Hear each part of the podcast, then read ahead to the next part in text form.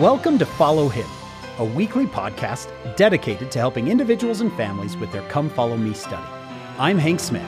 And I'm John, by the way. We love to learn. We love to laugh. We want to learn and laugh with you. As together, we follow him. Hello, my friends. Welcome to a new episode of Follow Him. My name is Hank Smith. I am your host, and I am here with my fisherman co host, John, by the way. I'll take that one. Jesus is going to call a bunch of fishermen today. And aren't you a fisherman? Did I guess that right? When I was a teenager, that was one of the things I loved to do the most. I, I don't get out much anymore. We have a canoe that hangs in our garage. And guess what it does most of the time? Hang in our garage. He's, he's in the garage. in fact, it's got like Christmas presents in it and stuff from we collect during the year. So it's a storage unit. and I think you wrote a book on fishing, didn't you? I did. Observations of a Real Man. Is that right? Real. Yeah. See that little play on words there? yeah. You can tell I am a John, by the way, fan. Always have been. Your taste will improve. John, we are going to be studying quite a bit of the Savior's early ministry today, and we needed a Bible expert, and we have one. Who is joining us today? Well, we've had Dr. Jan Martin before. We're so glad to have her back. And let me give you a brief bio. Uh, she was raised in Albuquerque, New Mexico, home of the New Mexico Bowl, Go Cougars, and Holladay, Utah, where I am right now. Yay. And graduated from Skyline, Go Eagles. She served a mission for the church in Richmond, Virginia. Married to Jared Martin. She has a bachelor's degree from BYU in physical education and a minor in German teaching, master's degree in exercise physiology from BYU, and early modern history from the University of York in the United Kingdom. How cool is this? Now, here's my favorite a PhD from the University of York of 16th century English Bible translation with a focus on the early English reformers. Her research interests include the early English translations of the Bible and early English reformers such as William Tyndale, Myles Coverdale, and John Frith. King James translation of the Bible is one of her interests, and the development of language of English theology. The Religious Studies Center, sometimes Hank, we mention the RSC. They have a website. You can go see some of their publications. But she wrote an article about the King James translation of the New Testament in a New Testament history, culture, and society book that was edited by Lincoln Blumell, who we also had on the program. It Just another great scholar, and I'm so curious about the insights we can get from the King James Bible because I just think it's beautiful. And we were talking before we, you know, started recording just about the the beautiful language of the King James Bible. And so I'm so glad to have somebody who is an expert in that area. So thank you, Dr. Martin, for joining us today. You're welcome. It's nice to be here again. It's fun. Yeah, Jan Martin is a friend of Follow Him. We love having Dr. Martin with us. Forgive me, Jan, but we have so much to cover here. Let's jump right in. We don't want to uh, shortchange any of this. The Come Follow Me manual has us in Matthew 4 and Luke 4 and 5. Where do you want to start?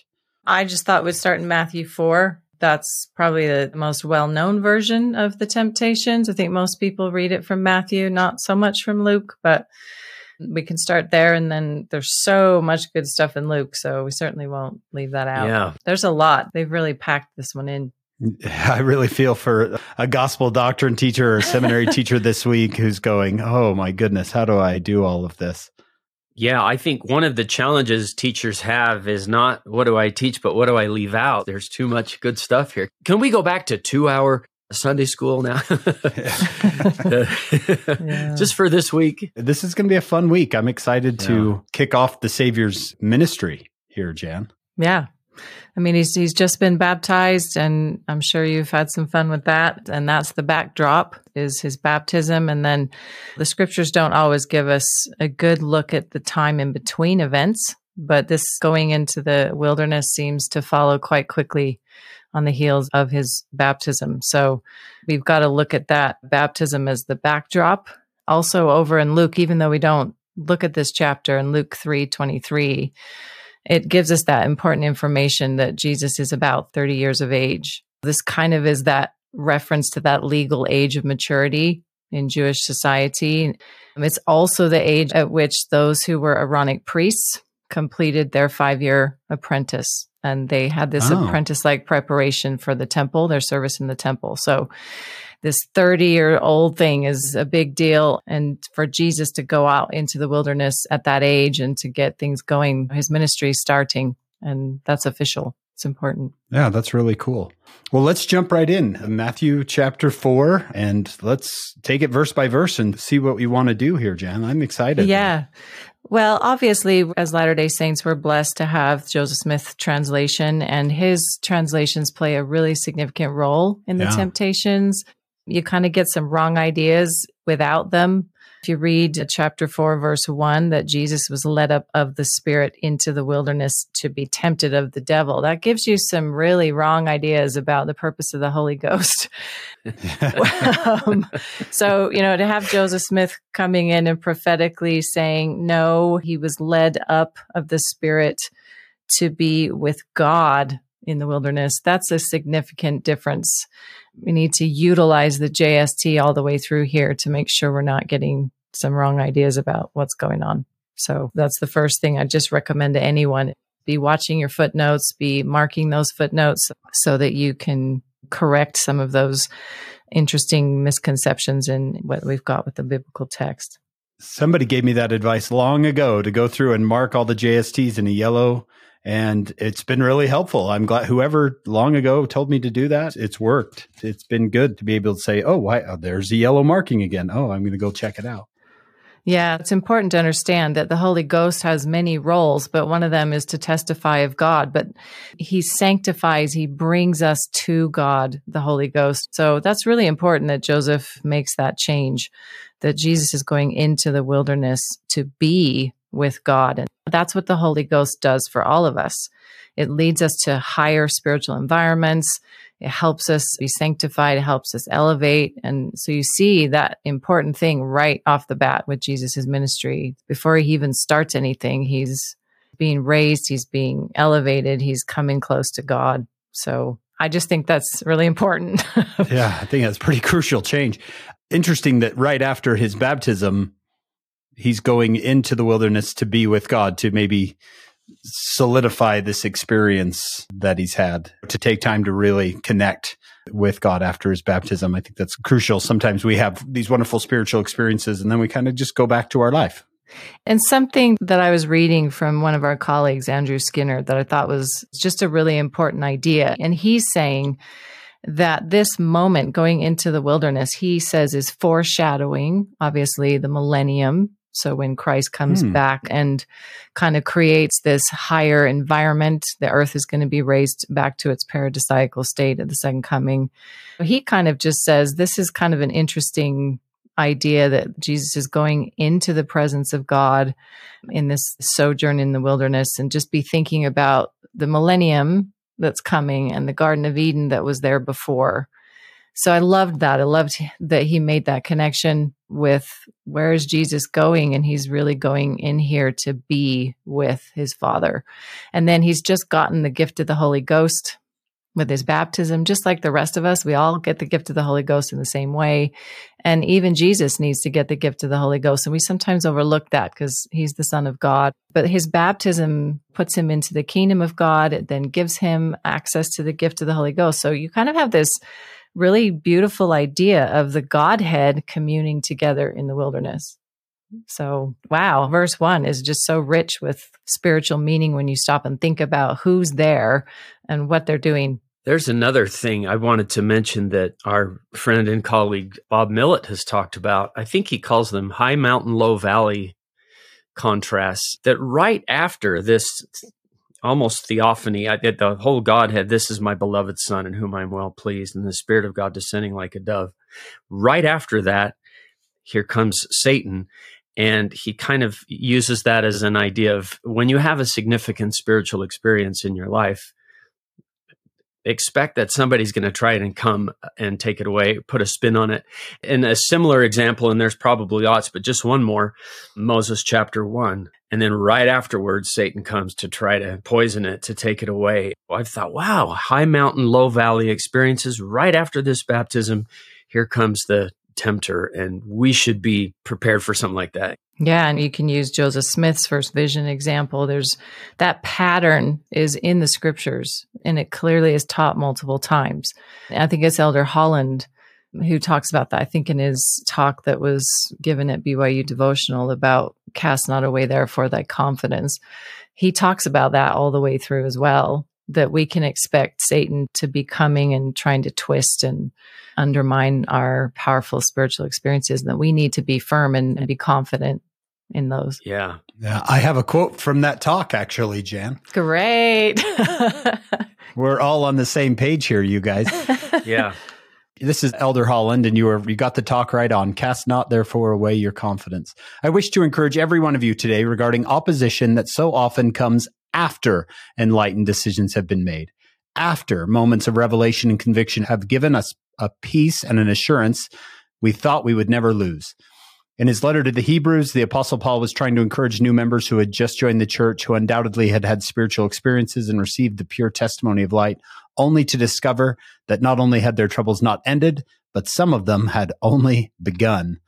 He says, Paul pled with those new members about the way President Hinckley is pleading with new members today. This talk was given back in uh, 1999. Back to the quote, the reminder is that we cannot sign on for a moment of such eternal significance and everlasting consequence without knowing it will be a fight, a good fight and a winning fight, but a fight nevertheless. Paul said to those who thought a new testimony, a personal conversion, or a spiritual baptismal experience would put them beyond trouble, call to remembrance the former days in which, after ye were eliminated, you endured a great fight of afflictions. And you're right. The rest of the talk, he goes on to talk about Satan shows up just after these experiences, trying to take them away. You know, I was thinking too of right after the sign of Sammy the Lamanite, the signs that were given, it says, and there were lyings sent forth. so the spin machine just right away. And I think President Eyring talks about kind of a purpose of keeping a journal is to document the hand of God in your life and write those down so that when those times come, you can go back to your journal and say, no, that really did happen. I really did feel that. And and don't let Satan change it or recolor it or something. Yeah, he's going to try to do that. I love the patterns in the scriptures that show that he does that repeatedly. He doesn't just do it with Jesus or with Moses or with Joseph, he does that. And so we need to be prepared, and this is a good place to be prepared. In light of that, then when you look at verse 2, that Jesus had fasted this 40 days and 40 nights. I just want to talk about this concept of 40 days and nights in the scriptures. It's in there a lot in the Old and New Testament. I think somebody had counted it to be 159 times. You see just 40. And then the 40 days and 40 nights appears as well. I just want to give us some reminders of how often it's there. So, Genesis 7, you've got the time the rain fell during the ark. You get Exodus 34 with Moses on the top of Mount Sinai receiving the law. You get Numbers 13 with Moses sending scouts into the promised land. They're gone the 40 days. You have Samuel with Goliath taunting the people of Israel for 40 days before David goes out there. And, you know, so it's on and on this 40 days and 40 nights. You have Elijah who fled from Queen Jezebel and took the trip to Mount Horeb, 40 days. You have Jonah his prophecy to the Ninevites. It's coming in 40 days. And then you have Matthew here with this. It's just interesting to think about this concept of 40. I've kind of looked into what scholars have said about that. And there's some controversy and disagreement, but some have said that in Hebrew, this represents a very long time and that we shouldn't just take it literally which is interesting to think about. But other people have said that it symbolically represents things like repentance, newness, preparation, self examination, transformation. And in all of those stories I've just kind of talked about, you see those things happening there. So then you hit Jesus and you start thinking about 40 days and 40 nights. What is this really teaching me? And it's about this self examination, transformation, task fulfillment, nourishment, growth, fulfillment, and a new generation of a new life. Jesus is about to embark on a new life. He's going to be come out in the public and he's going to be doing things he hasn't really been doing. We need to think about this fasting and what it does for us as we enter into new periods of our lives or new challenges or want to change something. So that really helps us see what the symbolism might be with this 40 days and not just read it as 40 days. No, there's more to it here. I love that. I was thinking of the children of Israel coming through the Red Sea and then being in the wilderness for 40 years. And here Jesus has just come out of the water and he goes to the wilderness. I wonder if Matthew is trying to connect us to Moses and the children of Israel. Absolutely. And that's what Matthew does. That's one of his motives. But there's so much symbolism here is what the Savior's doing and preparing for, and how his own people, he was trying to prepare them from baptismal like experience to entering a promised land and what happens in between those two places. And so here's Jesus kind of having that experience.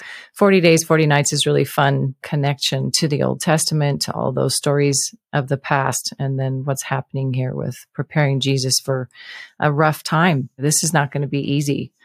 His ministry is full of all sorts of lovely experiences, but he's persecuted and threatened and accused, and it's going to end in crucifixion. Lots to prepare for. So it's just really nice to think about that and then to pause and think how often do I utilize fasting to assist me with things of great importance to me? I went and looked at general conference talks that cite verse 2 just to see what leaders of the past were saying about fasting. And many of them are, are pointing out that what's going on here is Jesus gaining inner strength, spiritual power.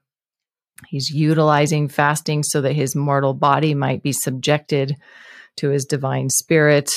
And you just see this repeated theme that fasting helps us discipline our bodies to do hard things and so when we're faced with some hard things in our own lives, it's worth really thinking about how could I utilize fasting to help me be able to discipline myself that may not want to do hard things to be able to do hard things that my spirit wants me to do.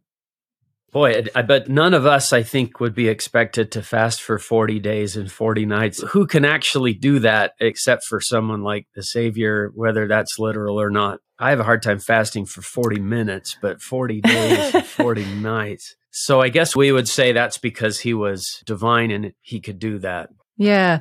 But something Elder Delbert L. Stapley said many years ago. I mean, he's given this talk in 1951, but I loved his comment. He said, I know that Jesus' spirit was humbled, his soul was sanctified, it gave him the moral strength and the spiritual power to resist the temptations of Satan. It also prepared him to go forward and complete the great mission that God had sent him on earth to perform. So, what a plug for thinking about fasting and trying to get past the maybe starvation feeling that we have once a month and really start using it as a preparatory experience for difficulties and for things that we would like to improve on or whatever. So, wow, you just look at verses one and two, and we've had just really great things to think about with spirituality and preparation. That's Alma 17, right? The sons of Mosiah had given themselves to much fasting and prayer. And they had the spirit of prophecy and the spirit of revelation, I think it says. It's a good point, Hank, because when I teach Book of Mormon, that Oh, well, they had testimonies. They saw an angel. Oh, that's that was just the beginning. Other people saw angels too. That was just the beginning. But after that, what did they do? Oh, they fasted and prayed. They studied the scriptures. They really prepared themselves. And the angel was just the beginning, but their testimony didn't come from that. It came from what came afterwards. Uh-huh. I was teaching about the sons of Mosiah just a couple days ago. It was the last part of my Book of Mormon class. But I had a student just mention, here comes Aaron and he's been imprisoned and beaten and starved and he comes out of there and then he goes to teach king lamoni's father without batting an eyelid. And the student just said most people i know had they been imprisoned and beaten and starved would just have given up and gone home and said i'm done you have to stop and ask yourself how do you forgive all of that and just mildly go on to your next area teach your next investigator? You've been transferred out of prison yeah, yeah but i would argue that this fasting and praying that they're doing is helping them put aside that natural tendency that we all have to be offended, to be hurt, to be unforgiving, to hold grudges, to give up and go home. When you think about King Lamoni's father, he was the one that kind of was overseeing those laws of imprisoning those people. So then Aaron goes over to teach him, and you're just like, how do you even turn the other cheek like that. But as you said, they've been doing a lot of praying and fasting. And that enables us to do hard things and discipline ourselves and overcome that natural self. I just think here's the savior. He's going to have to put up with a lot of unkind things coming his way. Seems like the understatement of the millennium here when it's like he fasted for 40 days and 40 nights. He was hungry. Yeah. Afterward. he was hungry. Yeah, of course. Yeah, he was hungry. Another cool comment that Elder Matthew Cowley made about this moment, too, again, back in the 1950s, was during this fasting period, Jesus had been constantly aware that not only does the body of man need bread, of course, you're going to be constantly aware of that over that length of a time, but that the spirit of man needs God. Like, what a beautiful comment. What's Jesus doing out there is letting his spirit commune with God and just get all that nourishment that comes from that kind of connection and disciplining that body that needs bread, of course, being aware that it does, to have it later and have it when it's appropriate to have it. What a fantastic insight that is. In fasting, you're actually getting nourishment where you would think, no, I'm losing nourishment. I'm no, starving. I'm, yeah. you're actually being nourished. Yes. And I think that helps us. So easy it is to just kind of become this habitual faster that fasts once a month because that's what you do and it loses its meaning. But if you can take that focus from Elder Cowley and just think, what am I doing here? I'm allowing my spirit to feed on God, which it needs. And I'm focusing on that and not letting my body and its needs detract from my spirit and its needs. I think that's really powerful. It's interesting that he went into the wilderness. I've often wondered about Enos, who goes hunting. And for some people, being out in nature is just, you feel a little closer to God. You go up in the mountains. And I've wondered if Enos went out there and suddenly lost all interest in hunting and put down his bow or whatever he was using and started to pray. Think about God. Mm-hmm. Yeah. Yeah because he was out there in nature. I've always wondered that. We'll ask him one day, but one day, yeah. So, as we jump into these particular temptations, there's some interesting things to be looking at. But another comment that I, I came across as I was doing some of this background research was from Elder Hugh B. Brown. And it's worth just sharing this as we talk about the Savior's power, the ability, the talents that he's got. He says, with every gift of power that comes to us, there comes a temptation to dishonor it, to abuse it. I repeat, with every gift of power comes the temptation to abuse it. So we're going to jump in and watch Jesus being tempted to abuse his power in particular ways, but it's worth just starting off with that concept and thinking about the power that we all have our talents, our abilities, and this temptation to misuse those things, and how we have to really guard against those temptations because they're really prevalent and really easy to do. Man, you found some great thoughts here from the 1900s. Oh, I know. It was fun to go back, and everyone could do this. I just used the scripture citation index BYU uses, but you can look up any verse it's scriptures.byu.edu. And you can look up any verse you want and go all the way back in time and just see how different prophets have been interpreting it. And there's some real fun gems doing that. It was a fun exercise. I want to take note of that, that Jesus has these divine gifts and he is going to be now tempted to abuse them. We have all been given divine gifts. Don't be surprised when you are also tempted to abuse them. That reminds me of section 121 about as soon as you get a little authority, as they suppose, you have this. No, no, don't abuse that. Yeah, that's what I was just going to say is you quote that we've learned by sad experience that when you give people power, they immediately begin exercising unrighteous dominion. How that looks can vary depending on the circumstance, but Satan is going to tempt Jesus to do that exact thing with his power, abuse it in different ways. So just be aware of that. I don't know, Jen, if you want to move into verse three, but the first word of the temptations is if. If you're the son of God, which you just found out you were. Yeah. Right? Yeah. It's a prove it type of a thing.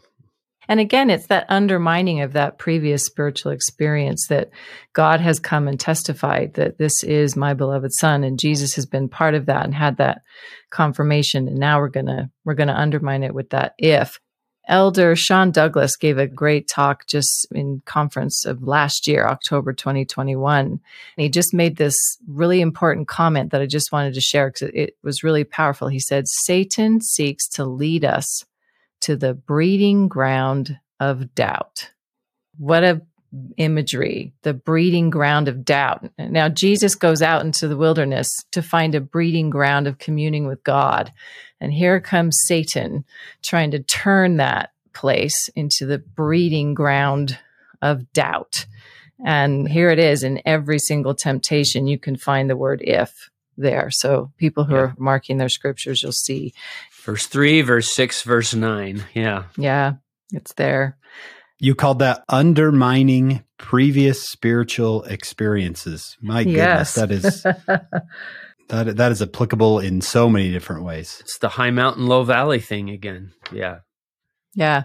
And we love talking about some of the things Elder Holland has said, but he also gave another great devotional at BYU about self doubt and discouragement and things. And he taught some really powerful principles about that. And I'll just want to read one more thing that he said about this. We all have troubles, but the germ of discouragement, this self doubt, discouragement that Satan's trying to use, is not in the trouble, it is in us. Or to be more precise, I believe it is in Satan, the prince of darkness, the father of lies, and he would have it be in us. You watch Satan, even with the Son of God, trying to plant that self disparagement or who am I and what am I doing and can I do this and and seeds of discouragement right in there. It's really damaging. It's worth watching the Savior handle that. For anyone who struggles with self doubt and discouragement, this is a really great place to watch the Savior handling the attempt Satan's making to get him to start questioning himself and his power and what he what he came to do. And there's some powerful lessons of how to handle self-doubt in here as we go through. We can watch. Wow. And Jesus has this power. If thou be the son of God, which he had just heard, that this is my beloved son in whom I am well pleased. Command these stones to be made bread. So going right after a weakness, it says he was hungry. John, you'll know that reference in the Book of Mormon. Let me attack the weakest city.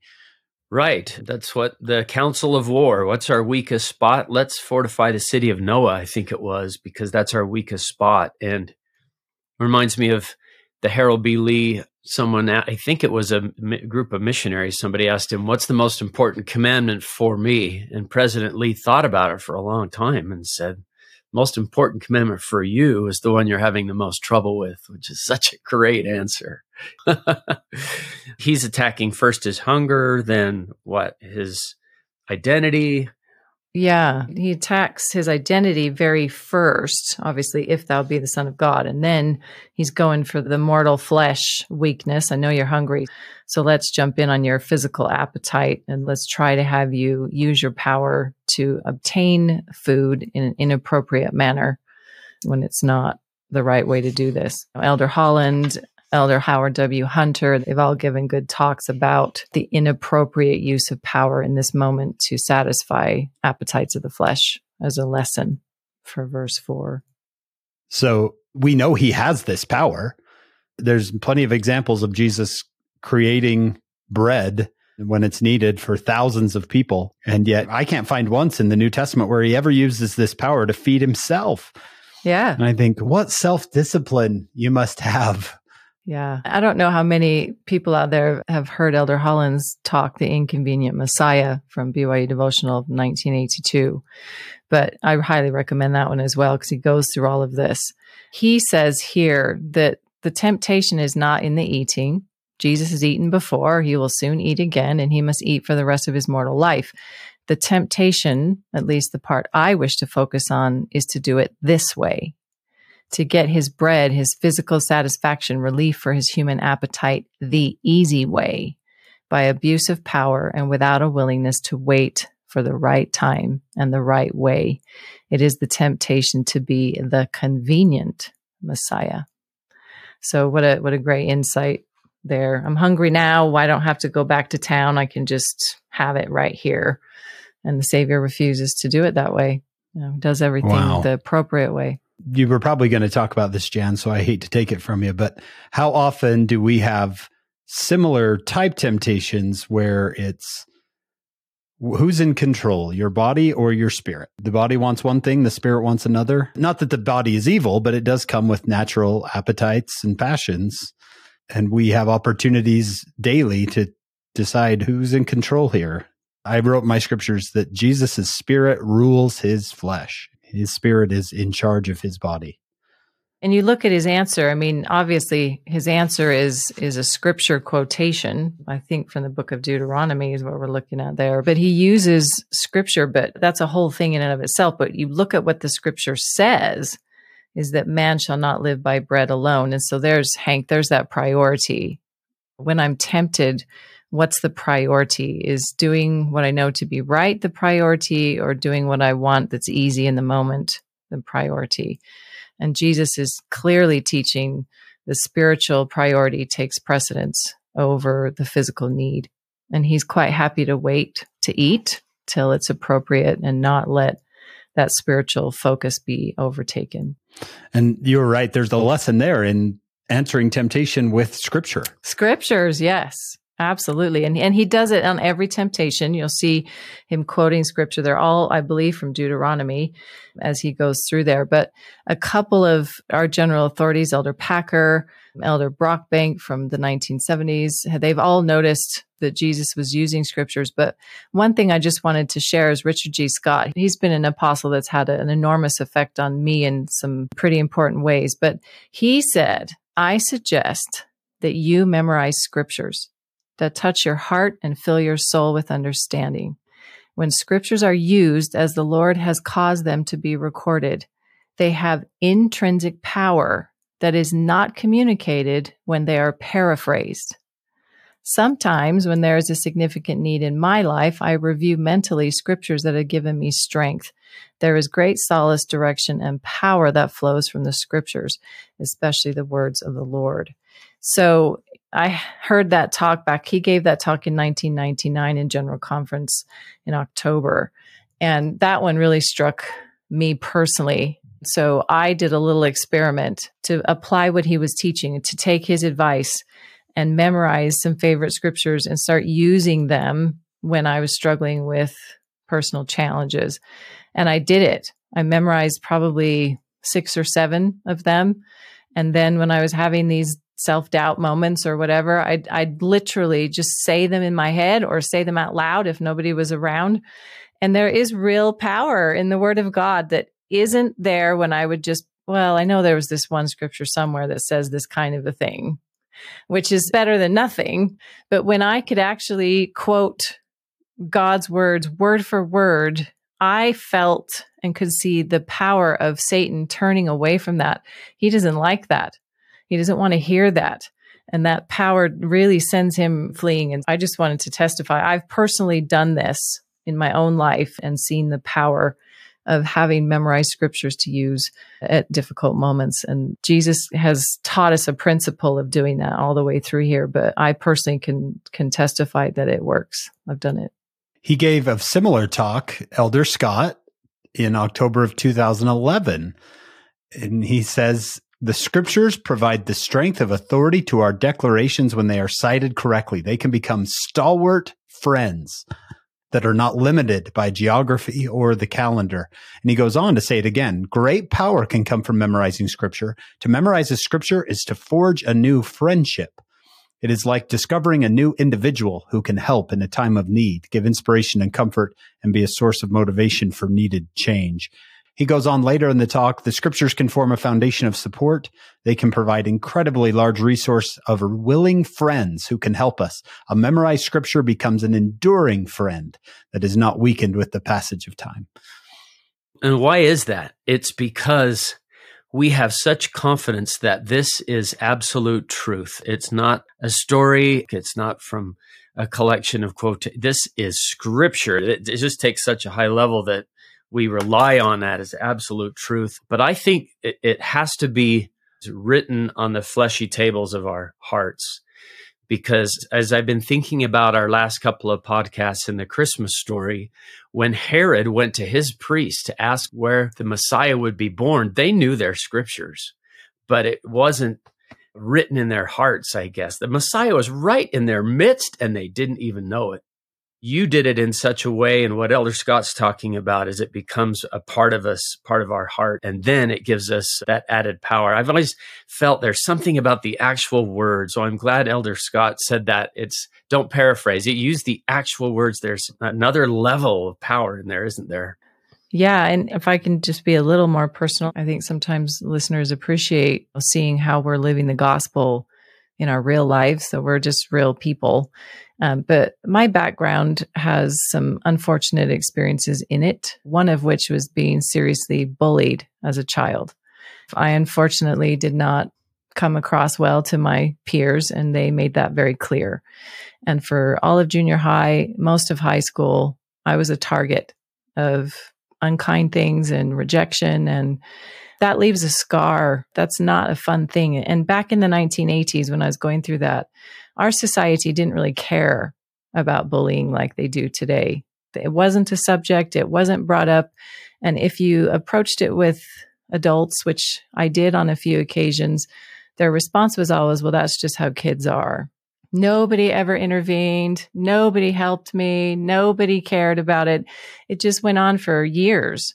And, you know, and that leaves, leaves a lot of damage. And so you can imagine when people say unkind things to you, you start to believe those things. And when they reject you and treat you as a social pariah, you come to kind of accept that that might be true. And so part of my developmental journey was overcoming that and it is in that realm that I used scriptures. It's in that place of healing that I had to start saying, are you going to continue believing these things that all these horrible teenage kids in their developmental years, people can be really unkind because they're looking for themselves and they can be really impatient and unforgiving. But are you really going to let those people define you or are you going to let God define you?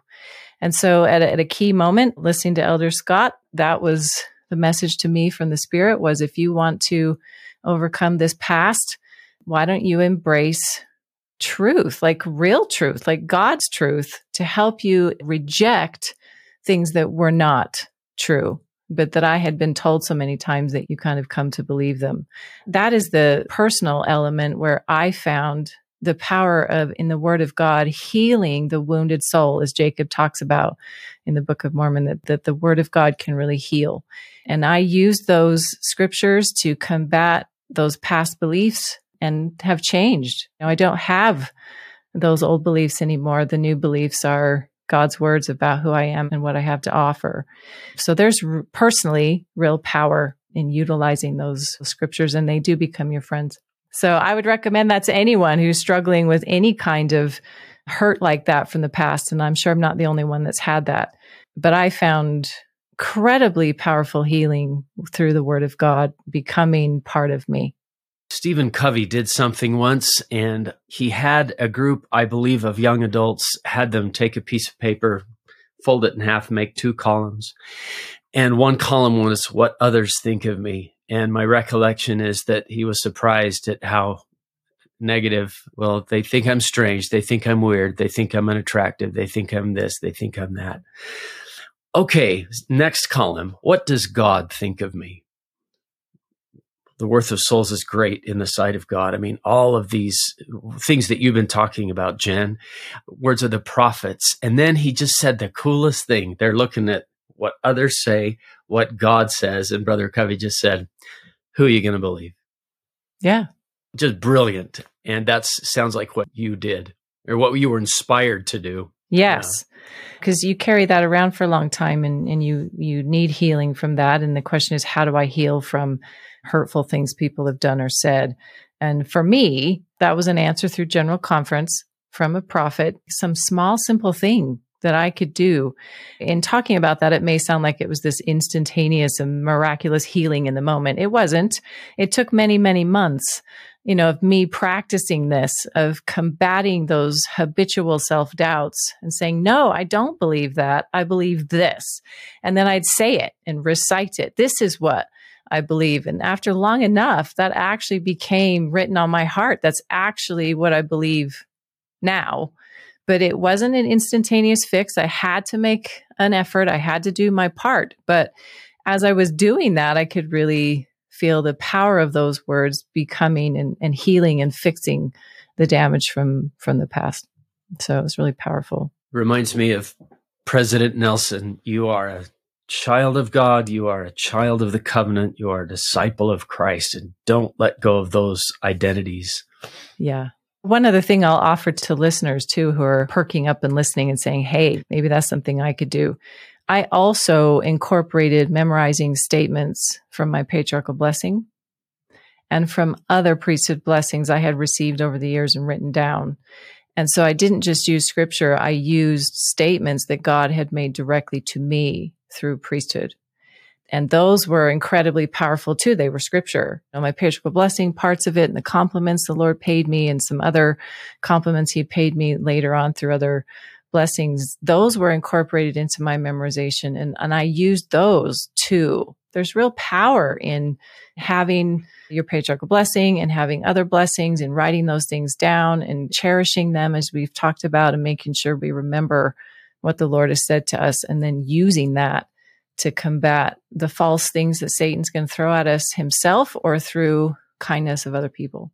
Yeah. Yeah, Jen, you're you're almost making me weep here. I want it. I want you to turn to him and be like, "You don't know who I'm gonna. I'm gonna. I'm gonna be a King James yeah. scholar one day. You guys. That's right. I am. You have no idea. yeah. I wrote a book years ago called "What I Wish I'd Known When I Was Single." In my Franklin Planner, remember those days? I called it a hope page I had scriptures, I had quotations from my patriarchal blessing. I got married a little later in life. One of the verses that was burned into my heart that helped me so much was it's easy to remember section 111 verse 11 11111 Therefore be as wise as serpents and yet without sin and I this is God talking I will order all things for your good as fast as ye are able to receive them and that was my rock. I, like he's got this. And I'm trying to order things and make it happen, but he's saying, I got this and I will judge when you're able to receive them and help me tremendously. So sometimes I had to go to that Franklin page and my blessing says this, my blessing says this, and 111 verse 11 says this. So that's a personal example of how knowing that scripture was a rock to rely on. I used to take the ones I chose, and that's what I'd start my scripture study out with as I go through all of them. And I'd say to myself, this is what I believe about myself, or this is what I want to believe about myself at the beginning. That's kind of where I was. I want to believe this. And after a while, it was what I believed. And then anytime there was a low point during the day, which happens, yeah, I could then go back and say, right, I've already gone through this this morning and I remember right where that is. Nope this is what I believe. And so much power in making that choice. Your agency is now involved in you choosing what you believe yeah. about yourself. But that word's coming from God. Yeah, I love the practicality of this, Hank and Jan. This is how we use scriptures. It's not just something to read, but that actually gives you power to get through life. So, as we've been on this, it's really interesting. You look at the temptation to use his power for physical appetite in verse four. And then you look at verse five. And of course, we have a JST there that you absolutely have to have. It's not the devil taking Jesus to the holy city and putting him on a temple, it's the spirit doing that. But Satan, of course, is going to come along and, and try and twist that moment. But I found another really great comment from Elder Sterling W. Sill back from the 1960s about this moment that goes along with what we're talking about with people who maybe don't feel that great about themselves and are, and are looking for a way to overcome that and actually believe the truth about ourselves. But anyway, he says, from the pinnacle of the temple, Satan said to Jesus, Cast thyself down. And then Elder Sill says, we are all aware that there are powerful influences in the world inviting us to look down. Then he says, It has been said that one may not always look where he is going, but he will always go where he is looking. If we merely look down long enough, many will be sure to fall. I had been taught as a kid from my peers that I wasn't worth anything and that I should always just look down and hang my head. And, you know, that really happened when I'd go into a room where there were people. I'd always look at the floor. I wouldn't look at anyone when I talked to them. I always felt less than or not welcome or whatever. And so you, you watch this, what Satan's doing here too, of trying to get Christ focused on worldly things. But I think Elder Sill's comments help us with this concept of feeling bad about ourselves, of just looking down. And that's what Satan wants us to do is always look down, look down and, and never, never look up. It's better to look up. yes. And that's what the Holy Ghost will do. That's what Jesus will do. That's what God will do. When they come into our lives, they invite us to look up. They invite us to look where they are and to come up where they are. And they're inviting us to come up. This pinnacle of the temple is a really fascinating moment. Of course, we're going to tempt Jesus to jump off there and misuse his power. But the concept of bringing myself down and looking down and not remembering who I am is very real. And I really appreciate Elder Sill for kind of pointing that out. Can you repeat that again? I'm sorry. I really yeah. want to write that down. I'll read that part. It has been said that one may not always look where he is going, but he will always go where he is looking. If we merely look down long enough, many will be sure to fall. Wow. That's from April 1961 General Conference.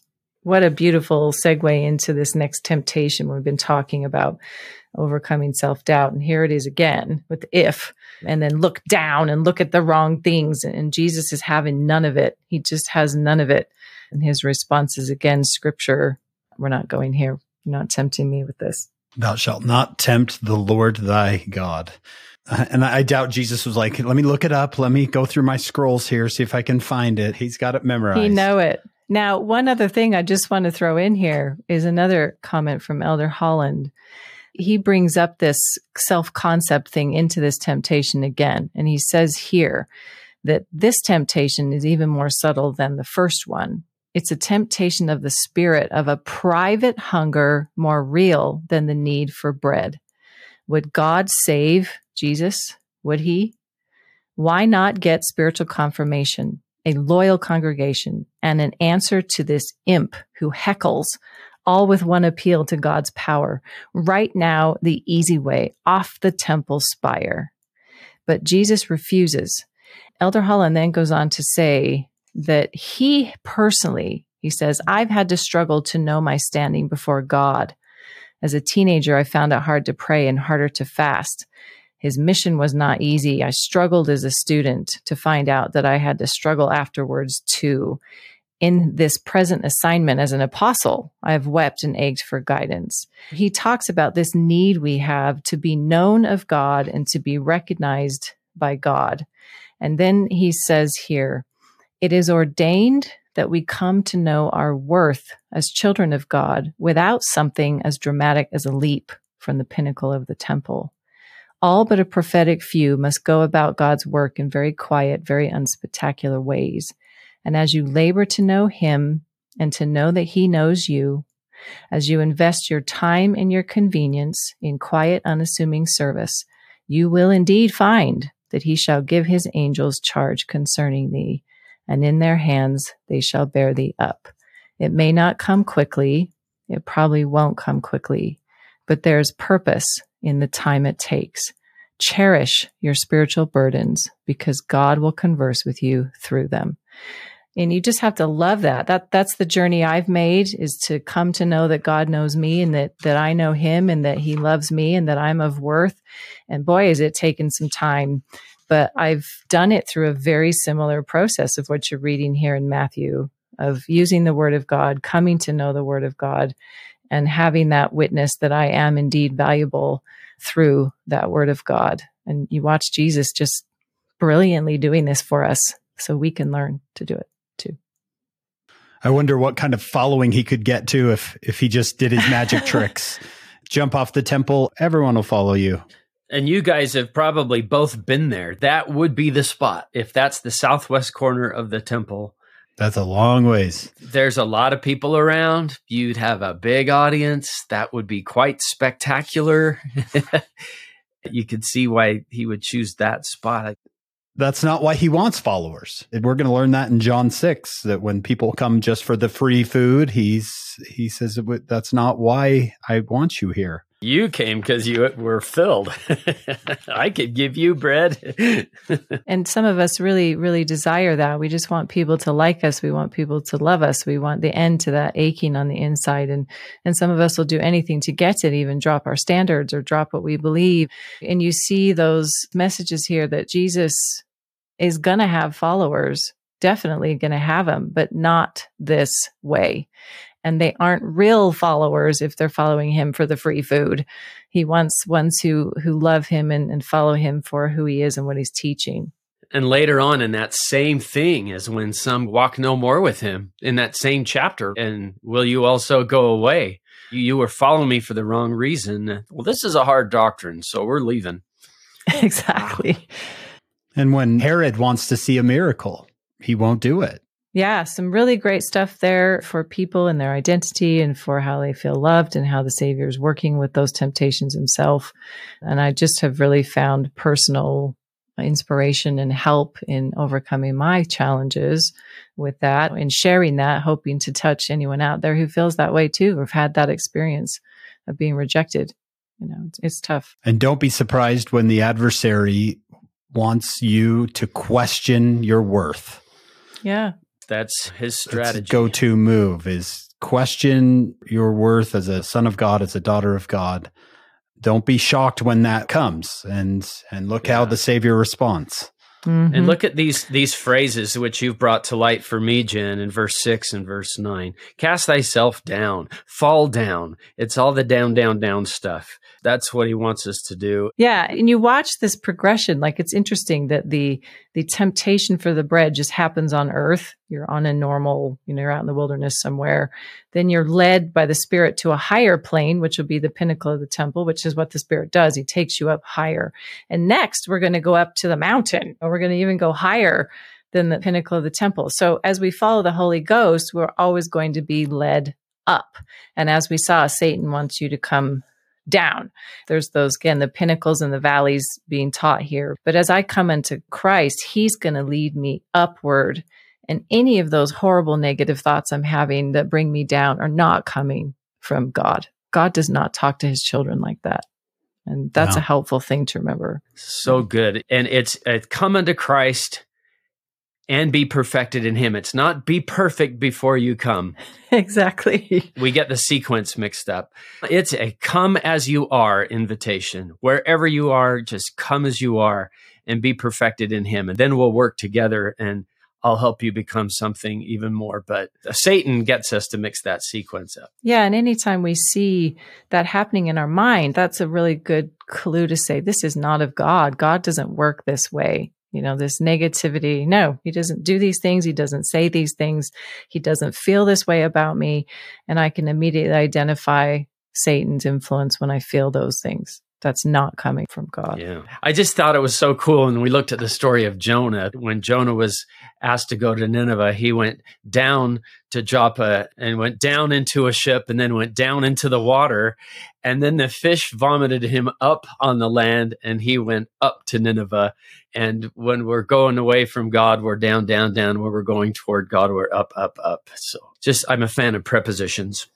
Yeah, it's cool. but those directions, they matter where we're headed. And, and Satan always leads us down. God will always lead us up. And we can judge what we're doing and choosing very easily if we just stop and look, where am I going? Down or up? Okay. One may not always look where he is going, but he will always go where he is looking. Yeah, such a great thing. So then we hit the mountain, we hit this temptation of of the power, have all these kingdoms, have all this stuff, which Jesus already is going to have in the future anyway. That's what's so right. so interesting about this temptation. And yeah. the other interesting thing about it is that Satan doesn't actually own any of these things. He can't actually give any of these things but he pretends to be able to give them. That's what he does to us is he offers things that he pretends he has the power to give when in reality he doesn't have that power and you won't end up with it if you follow Satan. We got to be careful of being able to discern with Satan's lies and promises. There's always something dishonest in everything that he offers. It reminds me of what is it, Second Nephi 28. Thus the devil cheateth their souls. And he totally cheats. You couldn't have given me that anyway. He's the father of all lies, at least for, for our planet anyway. And anytime he's saying this is what you're going to get, you just have to know that there's something twisted and evil and lying about it. Jesus is going to have all these kingdoms and have all these things, but he'll have them later on and he'll have them in the appropriate way. And he's not abusing his power to get them.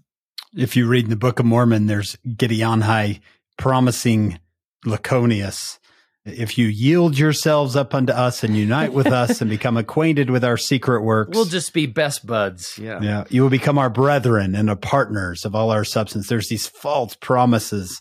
It reminds me of, I will give you all of these things, which he can't give. No. And I just wanted to share a fun little comment because I love C.S. Lewis's Screwtape Letters. I love reading that book. It's really inspiring one comment that he makes in there when Screwtape's talking to his nephew. He says, The belief of ignorant humans is that there is no hope of getting rid of us except by yielding. That's one of the things Satan offers is, well, just give in, just capitulate, and then you can be part of my little group. But there is no group. There's no society of love and support from Satan. There's nothing to offer there, but you think you're going to have it if you'll just yield but yielding just ends up having you be alone. And once again, he answers with scripture. scripture. Yeah. Right. It just, his, his friends come to his aid every time, as Elder Scott would say. Thou shalt worship the Lord thy God, and him only shalt thou serve. Yes. Now, then we move to verse 11 that the devil leaveth him for now. Obviously, Satan isn't going to be permanently gone. He'll be back to tempt him later. But one of the things that I discovered as I was I was doing some research for this, and I really thought this was so powerful to share. We've got two of our previous leaders of the church talking about resisting temptation until it no longer is a temptation. Eldred G. Smith said, As you resist Satan, you have power over him, and he loses his power over you. And to that degree, he is bound. So he gives some examples. He says, if you've learned to pay tithing until it is no burden or real temptation anymore, then to that extent you have bound Satan. The same is true in keeping the word of wisdom or living the law of chastity or other laws of the gospel. Satan then becomes powerless to you in that field. Then he says, step by step, you may bind Satan now. You don't have to wait for the millennial reign, which I thought was really powerful. And then just a few years later, you have Spencer W. Kimball teaching the similar idea. And he says it should be our desire and design to strive to bind Satan in our lives. And then this is one of my very favorite quotes. I've, I've actually memorized it because it was so powerful. He said, When Satan is bound in a single home, when Satan is bound in a single life, the millennium has already begun in that home in that life. So, what do you see here? You know, Jesus bound Satan every time he resisted temptation, and off he goes into his ministry, at least for this point, having bound Satan, and Satan will continue to be bound for Christ. But what a motive for us as we resist Satan. This actually is happening to us, and maybe we never thought about it this way, but I love what these leaders have taught and to get to the point with the laws of God that we want to do them and Satan can't actually tempt us through them anymore because we know them, we love them, we see the value of living them. And then as we've done that, Satan literally has no power over us in those areas anymore and he is bound. And the millennium for us can start in those areas right now. And what a what a beautiful thing to be thinking about. John, you brought up Stephen Covey earlier I have to paraphrase here, but the idea is that Jesus goes through these temptations and then is able to then go public.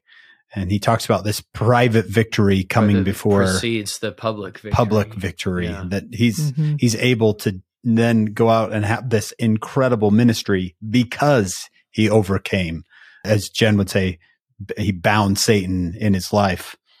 Listen to this from Elder Maxwell.